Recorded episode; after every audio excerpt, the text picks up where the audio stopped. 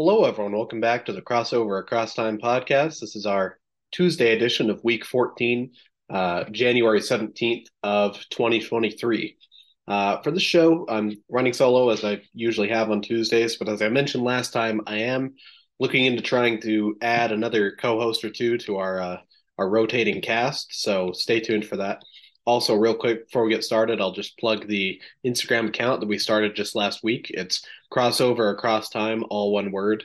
On that account, we post uh, a lot of stuff related to the show itself, uh, as far as you know, weekly MVP winners, power rankings, predictions, things like that. But uh, we have also uh, tried to. I, I, need to get the account caught up a little bit, but uh, like and you know share content from all the NBA teams as well as NBA history related uh, things. So definitely follow that account if you want to stay up to date on the show as well as uh, just what's going on in the NBA in general. But um, of course, the show itself is a great way to to stay up to date on what's going on in the NBA, and we're going to do that right now. Starting, of course, with our game summaries from last night's action. So this is uh, last night, Monday, January 16th.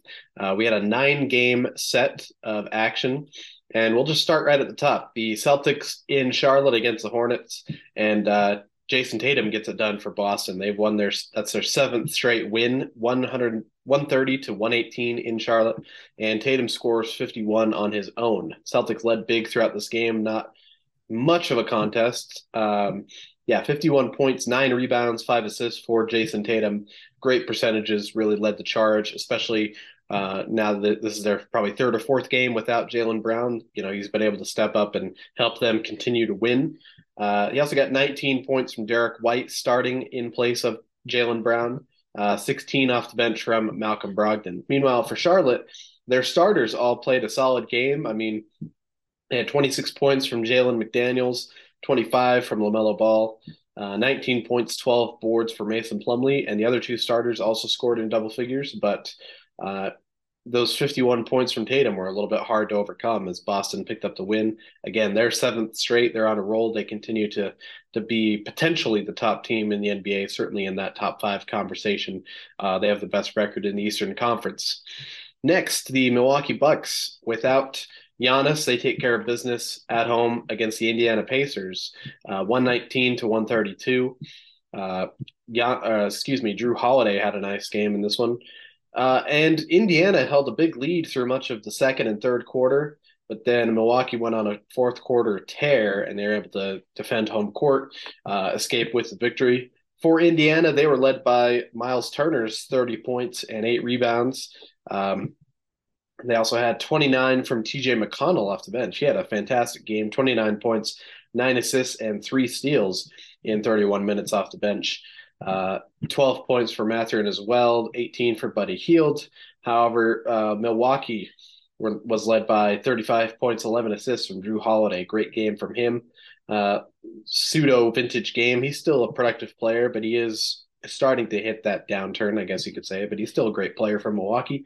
Uh, 21 points, 11 rebounds for Bobby Portis, starting in place of Giannis. Uh, 19 points from Brook Lopez and 17 points for Grayson Allen, along with 14 from Jordan Nwora off the bench, and Milwaukee gets the home court victory. Next, the Cleveland Cavaliers. Similar approach here. They win at home against the New Orleans Pelicans, 113 to 103. Um, and this one was pretty competitive as well. New Orleans held big leads at pretty much the same thing. Second third quarters, they dominated, but then Cleveland ran away with it in the fourth. Uh, for New Orleans, they're still without uh, Zion and Brandon Ingram. They've been out for you know several weeks. Hopefully, they're able to return some point soon for them. Regardless, uh, they were led by C.J. McCollum's 25 points, and they had 22 points and 13 rebounds from Jonas Valanciunas, along with 17 points from Trey Murphy and two other scorers in double figures. However, Cleveland, uh, their starters just a little bit better. 30 points, 11 assists for Darius Garland, 24 points, 11 rebounds for Jarrett Allen, and uh, 19 points for Evan Mobley as well. Okoro and Mitchell also scored 11 each, and Cleveland comes out on top in that one. Next, this one was an overtime affair in Madison Square Garden, uh, and the New York Knicks lose a heartbreaker against the Toronto Raptors. Um, and we look at the the flow of the game, yeah, Toronto held a big lead in the first half. New York took big leads into the fourth quarter, third quarter and fourth quarter, but then Toronto uh, manages to tie it up, force overtime, and Toronto kind of runs away with it in overtime. For New York, they continue to have strong games from Jalen Brunson. He had 26 points, seven rebounds. Randle nice as well, 21 points, 15 rebounds. Their leading scorer, RJ Barrett, 32 points, seven rebounds, as he's made his return to the starting lineup for them. They had three other scorers in double figures, but for the Raptors, uh, Fred VanVleet, last year's All Star, he continued to have, um, well, he hasn't maybe been as stellar as last year, but he had a great game here 33 points, eight assists, uh, five rebounds, two steals, and two blocks. Great all around game from VanVleet. Um, they also had 26 points from Scottie Barnes, 20 points, eight rebounds, nine assists for Pascal Siakam, uh, and 18 as well from Gary Trent Jr. And the Raptors are able to to rally and and win that one. So big win for Toronto. Next, Golden State Warriors win on the road in Washington against the Wizards, 127 to 118. Uh, and Steph Curry has a really nice game. It was pretty back and forth throughout, but Golden State comes out on top. For Washington, they were led by Porzingis, 32 points, five rebounds, three assists, 16 points, 11 boards for Kyle Kuzma, 17 points, 10 assists for Monte Morris, uh, 16 off the bench for Hachimura, and 14 points for Gafford as well. Uh, but for the Warriors, yes, Steph Curry, 41 points, led the charge, got the job done for them in Washington. Uh, he also had 32 points from Jordan Poole, those two starting at the guards. Uh, Klay Thompson did not play in this game. He also had 17 points, 10 assists from Draymond Green, along with three steals, 14 points from Andrew Wiggins, and two other doubles figure scores off the bench. And they overpower the Wizards in Washington.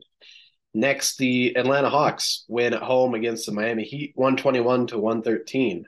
Uh, DeJounte Murray and Trae Young have strong games, and they never trailed in this game. They had big leads going into half. The lead was closed a bit, but they still managed to control this one beginning to end uh, for the most part. Miami was led by Jimmy Butler. He had 34 points in this game, two steals and a block as well. Nice defensive numbers. 20 points, 13 boards for Bam Adebayo, three steals and three blocks, even better defensively, uh, what you'd kind of expect from those two players. But otherwise, they needed a, maybe a little bit more help. 10 assists from Oladipo off the bench was nice, but uh, only three other double figure scorers. Meanwhile, for Atlanta, uh, Trae Young, 24 points, eight assists. Uh, 10 turnovers, but they're able to overcome that. Uh, 28 points, seven assists for DeJounte Murray uh, 15 for DeAndre Hunter, 14 for John Collins, and 12 each from Capela and AJ Griffin coming off of the bench. And Atlanta able to get the win against Miami at home. Next, uh, a good one for me here the Jazz. Uh, able to win in Minnesota. Utah Jazz win in Minnesota against the Timberwolves, 126 to 125, a very close game. And it's interesting, of course, the Gobert storyline is you know notable there. The Jazz playing in Minnesota against their former uh, All Star, Defensive Player of the Year, cornerstone center, but their rookie center that they got back in the trade uh, that Minnesota had drafted, Walker Kessler. He has a huge game in this one. Again, it was a you know pretty back and forth game. Although Minnesota held bigger leads throughout the game, uh, but Utah comes up clutch at the end. For Minnesota, they had 29 points from Anthony Edwards, five assists, four rebounds, three steals as well. Nice game from him. 13 points, 11 rebounds, 10 assists for Kyle Anderson. The nice triple double. Uh, Gobert, two points, one rebound, and no other stats. Kind of shocking, although he did leave four minutes into the game. I have to imagine uh, there was some sort of an injury. Um, let's see trying to look into this, see if there was a uh, injury for Rudy Gobert. Again, he only played just under five minutes uh, in this game. Um, yes, lingering injuries. Um, trying to see what it is. Right groin, yeah. And I think I had that same question last time. Uh, yeah, he only played a few minutes, so they, you know, probably could have been a big factor. Uh, but they had 21 points from D'Angelo Russell. Nice game for him. They had three other double figure scores off the bench. But for the Jazz, yes, Walker Kessler mentioned him 20 points, 21 rebounds, career night for him, his young career. He continues to get better and better every night. Uh, he would, at the very least, I would think, be a good candidate for an all rookie first team guy. Uh, he's been tremendous for them. Two blocks as well. Um, the other starters all scored in double figures 21 points for Clarkson. He led the way in scoring. They were without uh, Markkanen in this game. I think he's missed a couple games with injury. Um, but they had 19 for Collin Sexton and 17 for Ochai Agbaji, both coming off the bench. Uh, nice games from them. Again, the rest of the starters scored in double figures, and Utah, nice, well rounded scoring effort uh, fuels a comeback victory. So great win for them. Couple more games to talk about. Uh, the Memphis Grizzlies throttled the Phoenix Suns at home, 136 to 106. Uh, their 10th straight victory in Memphis. They're just rolling. And especially in the second half of this game, they just rolled to a, a huge win against Phoenix. Uh, for the Suns, they, again, are without Devin Booker, without Chris Paul. They are banged up, trying to make it work. Um, Mikal Bridges led the way, 21 points and seven assists for him, 18 points for DeAndre Ayton, and 12 points for Dario Saric, 10 points from Saben Lee off the bench. Um, those are their big scores. Meanwhile, for Memphis, 29 for John Morant and 28 for Desmond Bane. And that backcourt continues to be dynamic. 18 points, eight rebounds, six blocks for Jaren Jackson. Defensively, he's been stellar, and three other double figure scores off the bench as Memphis gets an easy win um, against the Suns. And finally, the Los Angeles Lakers defend home court against the Houston Rockets 140 to 132. And LeBron has a big game in this one. Uh, yeah, Lakers controlled it pretty thoroughly throughout. Not not a huge contest here.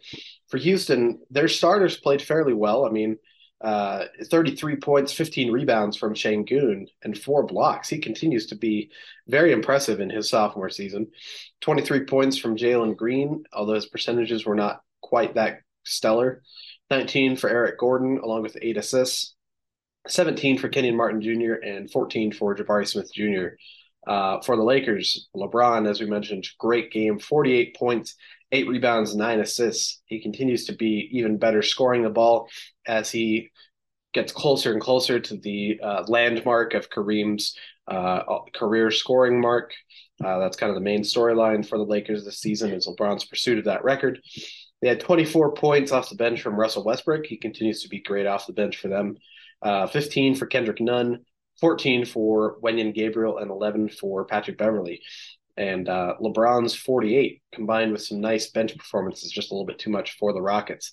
Kind of a fun side note from this one. There's a great soundbite from Jabari Smith Jr., uh, who was mic'd up. He said to LeBron, Hey, you played against my dad uh, your first game in the NBA.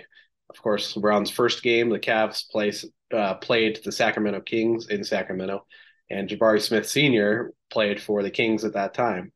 And that's got to be, you know, it, it's a cool moment, but it's also like, man, I'm I'm getting old, you know, if I'm playing against a kid who whose father I played against. And then the same thing with Kenyon Martin Jr. on that same team. He played against Kenyon Martin for a long time in the NBA. So uh pretty wild stuff. Uh, long career for LeBron, of course, very uh remarkable career, and he continues to inch closer to that all-time career mark and the Lakers get a win as a nice bonus on that night. So that's the game summaries from the last night of action, uh, Monday night, January 16th. Let's jump into our key news. We don't have a bunch to talk about here. Uh, firstly, the Warriors did make their White House visit for their uh, championship just this past season. It's notable because they did not, uh, they chose not to go to the, or they, I guess technically, if you want to go into the semantics of it, um, Steph Curry and a few other Warriors, I think, expressed interest after their um, 2015 or 20, 2017 championship. It would have been. I think they went in 2015. Um, the 2017 championship, they expressed interest in not going to the White House um, because they disagreed with uh, President Trump and his politics and things of that nature. Shortly after, Trump took to Twitter and said that they were not invited to the White House. So, you know, kind of some drama stuff there. But regardless, uh, the Warriors did make their visit to the White House uh, this year uh, with the new presidency, and they don't have those same uh, disagreements, I suppose. Uh, so it's a nice little trip for them. Um, For Denver, uh, Coach Michael Malone has entered health and safety protocols. I have to imagine, you know, probably some sort of positive test or you know similar thing of that nature. So uh, hopefully he gets well and can get back to coaching Denver uh, pretty soon. For Brooklyn, uh, Kyrie Irving is uh, he sat out this game with a sore calf. Tonight's game they played against San Antonio. Um, hopefully he's able to get back in action pretty soon. Again, he's been integral in their play this season, along with Durant, who is uh, who's dealing with a little more severe injury. So not great news for Brooklyn, who's still trying to be one of those top teams in the Eastern Conference. Uh, next for Dallas, uh, forward Dorian Finney-Smith and guard Josh Green are likely to return for the Mavericks tomorrow on Wednesday, their next game. Uh, big news for them. Those are two guys they've been without for a number of games, and uh, they're solid rotational pieces for them, especially Finney-Smith. Um, and so that'll be big for them to get those guys back, especially a team that's more and more kind of leaning heavily on uh, Luka's shoulders. Um, so it'll be great to, you know, for Dallas' sake, get those guys back. Uh, and then a few small transactional notes. Firstly, uh, the Wizards waive guard Devon Dotson or Devon Dotson. Uh, he was on a two way contract. The Raptors have re signed guard forward Joe Wieskamp uh, to another 10 day contract. And the Hawks have signed guard Donovan Williams to a two way contract. And uh, those are the main transactions from this day, uh, January 17th. So that takes care of our game summaries, and then now our news is taken care of. Let's jump into uh, the rest of what we have kind of planned for this show, and it'll be a little bit of a shorter show. Uh, our Tuesday show, we usually focus on the award chases and where those are at. Um, as far as you know, MVP, Defensive Player of the Year, Rookie of the Year, the big ones, I don't think much has changed, and we can kind of look into, you know, and glance at maybe what uh, the recent posts on the NBA's website. Uh, Steve Aschburner, you know, a guy that continually updates these things along with some of their other writers. Uh, he has some updates on defensive player ladder where he and the NBA kind of see the leaders at this moment. John or John, Jaren Jackson, excuse me, not John Morant, but John Morant's team, his teammate Jaren Jackson, uh, kind of up there at the top. He's one of the best rim protectors by far in the NBA. I'm sure both by total blocks and as well as like you know percentages inside. But then the same thing with Brook Lopez. They have him number two. Those two guys are probably your front runners at this point. Nick, Nick Claxton's had a, a, nice season so far for Brooklyn. Um, he's also up there as far as uh, blocks per game, total blocks. So uh, this season, it seems like rim protectors are kind of the the name of the game as far as defensive player contenders. Bam Adebayo is another name you can throw in there. Jarrett Allen, Joel Embiid, Miles Turner. A lot of these names are big uh, rim protecting guys. You have a couple, you know, wing guys who are in that conversation as well, like OG Anunoby. But um, so far, it's really the bigs that are kind of dominating that defensive player conversation. Um, there's a piece from Shaun Powell. He mentioned he kind of breaks down the clutch player ladder because that's the new award this season, the Jerry West Clutch Player of the Year. Um, he mentioned some names like De'Aaron Fox, Luka Doncic, DeMar DeRozan, uh, Donovan Mitchell. Just as far as you know, obviously they've had great individual seasons, but also those game-winning, uh, game-sealing type moments. Not always just game-winning shots, but game-winning plays, steals, and and rebounds, free throws, things like that. So, um, you know, a lot of stats to break that down and exactly you know rankings as far as um, you know clutch statistics i think those are specified as in you know either fourth quarter or last uh you know x minutes of fourth quarter but um kind of fun to see them having a little more in-depth conversation about that clutch player award. I'm curious to see over time how valued that award will be or if it will be seen as more of a novelty award like the hustle award has been. Um, but it'll be interesting to see. I think it could go both ways. Um, yeah, so that and then the MVP is pretty similar to where it was before. I mean, Tatum, Jokic, Doncic, those are kind of your big names. Durant takes a hit because of the injuries uh, or the injury singular that he's dealing with at the moment. Um, rookie of the year, I'd still say Banchero. And outside of that, there hasn't been too much difference. So I thought we'd shift it a little bit and talk more about All Star, which fits in that same category, the awards and uh, player recognition and I thought I would share. Um, I just kind of did this uh, off the cuff one day. I was thinking about it. I'm like, I'd, it'd be interesting to try and predict and see what players I think would be selected. Um, maybe I'll you suggest the other guys do this, and we can kind of compare in a, future episode what they think. Um, but especially with the deadline for fan voting coming up this Saturday, I think it's especially um, pertinent to maybe discuss this. So my predictions as far as who I think will get picked, and keep in mind the um, the starters. You know the let me clarify the the draft idea that's been implemented within the last five or six seasons that is unique, but the players, positions, number of players, conferences, that is actually still intact from before this whole draft process.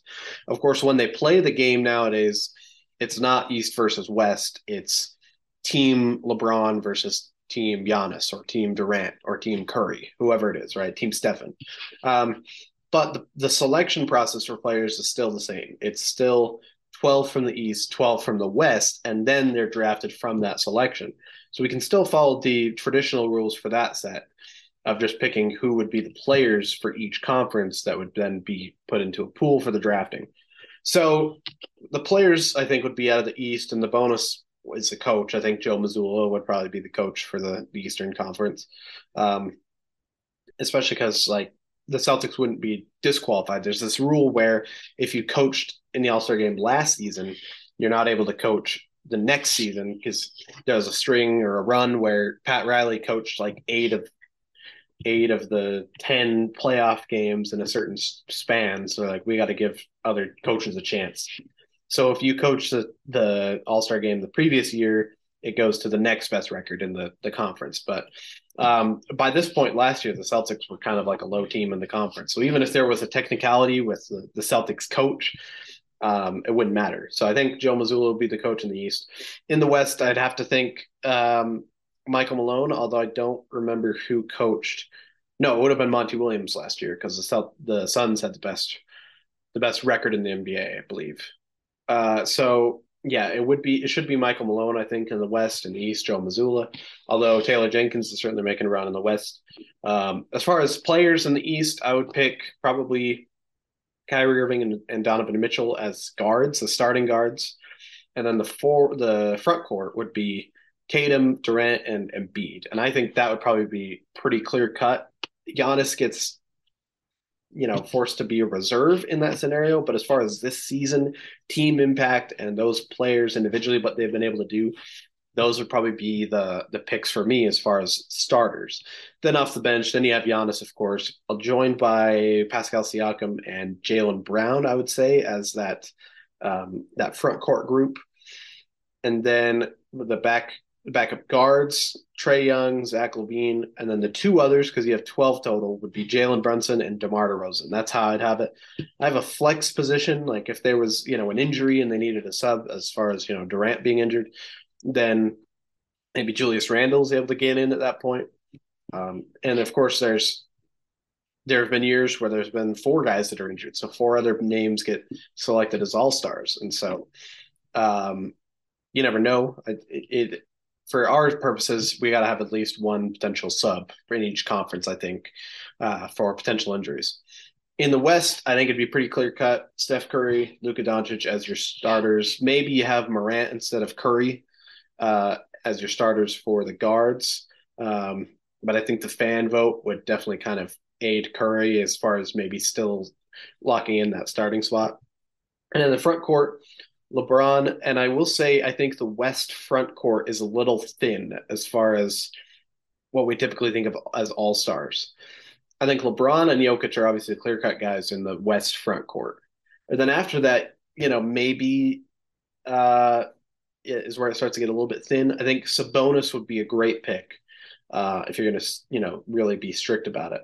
What they maybe could do is consider Luka a front court guy because he has played small forward and more of a wing position in the past. They could maybe stretch that. So you have Doncic, LeBron, and Jokic, and then Curry and Morant as your starters.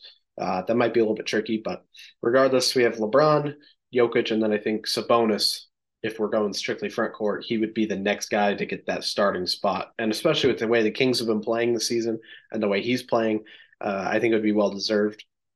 Off the bench, those next three front court guys, again, I think the West front court uh, names are a bit thin, and so it makes it a bit tricky here. But the three I picked would be Lauri Markkanen, Jerami Grant, and Christian Wood. And again, those three are not, you know, quite playing near what the the East front court reserves would be as far as Jaylen Brown, Siakam, especially Giannis. But sometimes that's just kind of the roll of the dice. And again, the system is still in place. It's the same structure that you have to have a certain number from the East, certain number from the West, certain number of each position player. So I think there will be maybe one or two names in the West that get spots that will be kind of surprising for people. Maybe like a you know Jerami Grant or Christian Wood, but that's just kind of how how things go, I suppose. But then the guards will still be strong in the West. John Morant, Shai Gilgeous-Alexander, I think he's an easy pick for first time All Star. And then, you know, those last few guys, I would go front court heavy, excuse me, back court heavy with Lillard and De'Aaron Fox. I think those would be two other great picks. Excuse me. Lillard Lillard having a great individual season. Fox also great individually, but his team is playing well. And then a, an injury reserve pick would maybe be an Anthony Edwards as potential first first time All Star there. But those are kind of my thoughts as where I think, for the most part, the All Star uh, picks will end up specifically like reserves and starters. Um, you know, I think the first time guys should be Jalen Brunson and um, Shai Gilgeous-Alexander. I think those two would be very solid picks, and potentially Lauri Markkanen as well. Like those three guys as your kind of first time All Stars. Um, and then maybe you know if, like I'm saying, that West Court West West Western Conference front court, excuse me, is thin, kind of like it's it's appearing. Then maybe you get your Jerami Grant or your Christian Wood that kind of slips into the game uh, simply because of the way the rosters are, set up. But anyways, just thought I'd share that real quick. those are my thoughts. Again, I'm I might share this with the other co-hosts. Uh, see if we want to compare, contrast, see what we're thinking as far as um, each of our individual All Star predictions. But um, that kind of takes care of things for as far as our award chases. We get a small update on MVP, Defense Player of the Year, things like that. But also we discuss the All Star race, especially as it's going to be a lot more relevant in the next couple of weeks as starters are officially announced, coaches pick reserves, and then we get into the real, you know, uh, excitement of the actual All Star weekend itself. Let's go ahead and talk uh, our this day in history fact before we wrap things up. So this day in history, January 17th, we're going uh, pretty far back, back to 1961. So January 17th of 1961, the Cincinnati Royals 22 year old rookie sensation, Oscar Robertson, became the youngest player to receive All Star MVP honors. Robertson scored 23 points and handed out 11 assists in a 153 to 131 victory for the West at Syracuse.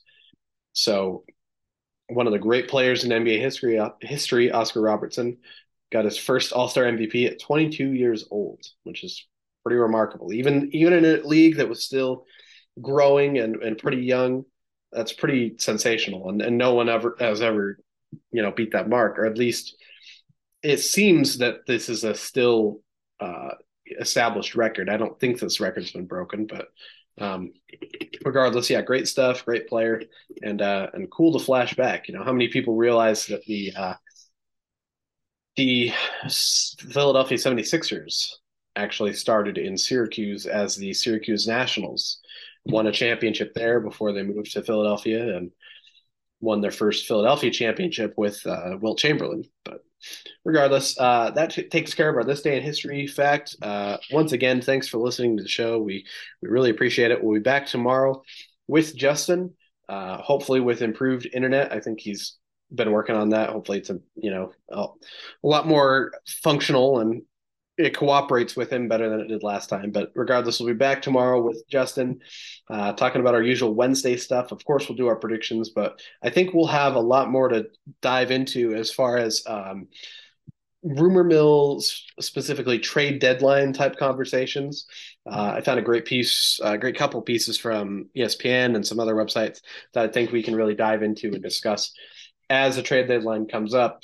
What teams will be looking to do as far as moves to help them in either the you know the playoff chase or now that they're in a position where they're not as competitive as maybe they thought they'd be, do they make a move the other way? Do they start to kind of strip it down, move towards a rebuild? Um, but we'll talk about that on Wednesday along with our predictions uh, with Justin. So stay tuned for that, and we'll be back soon.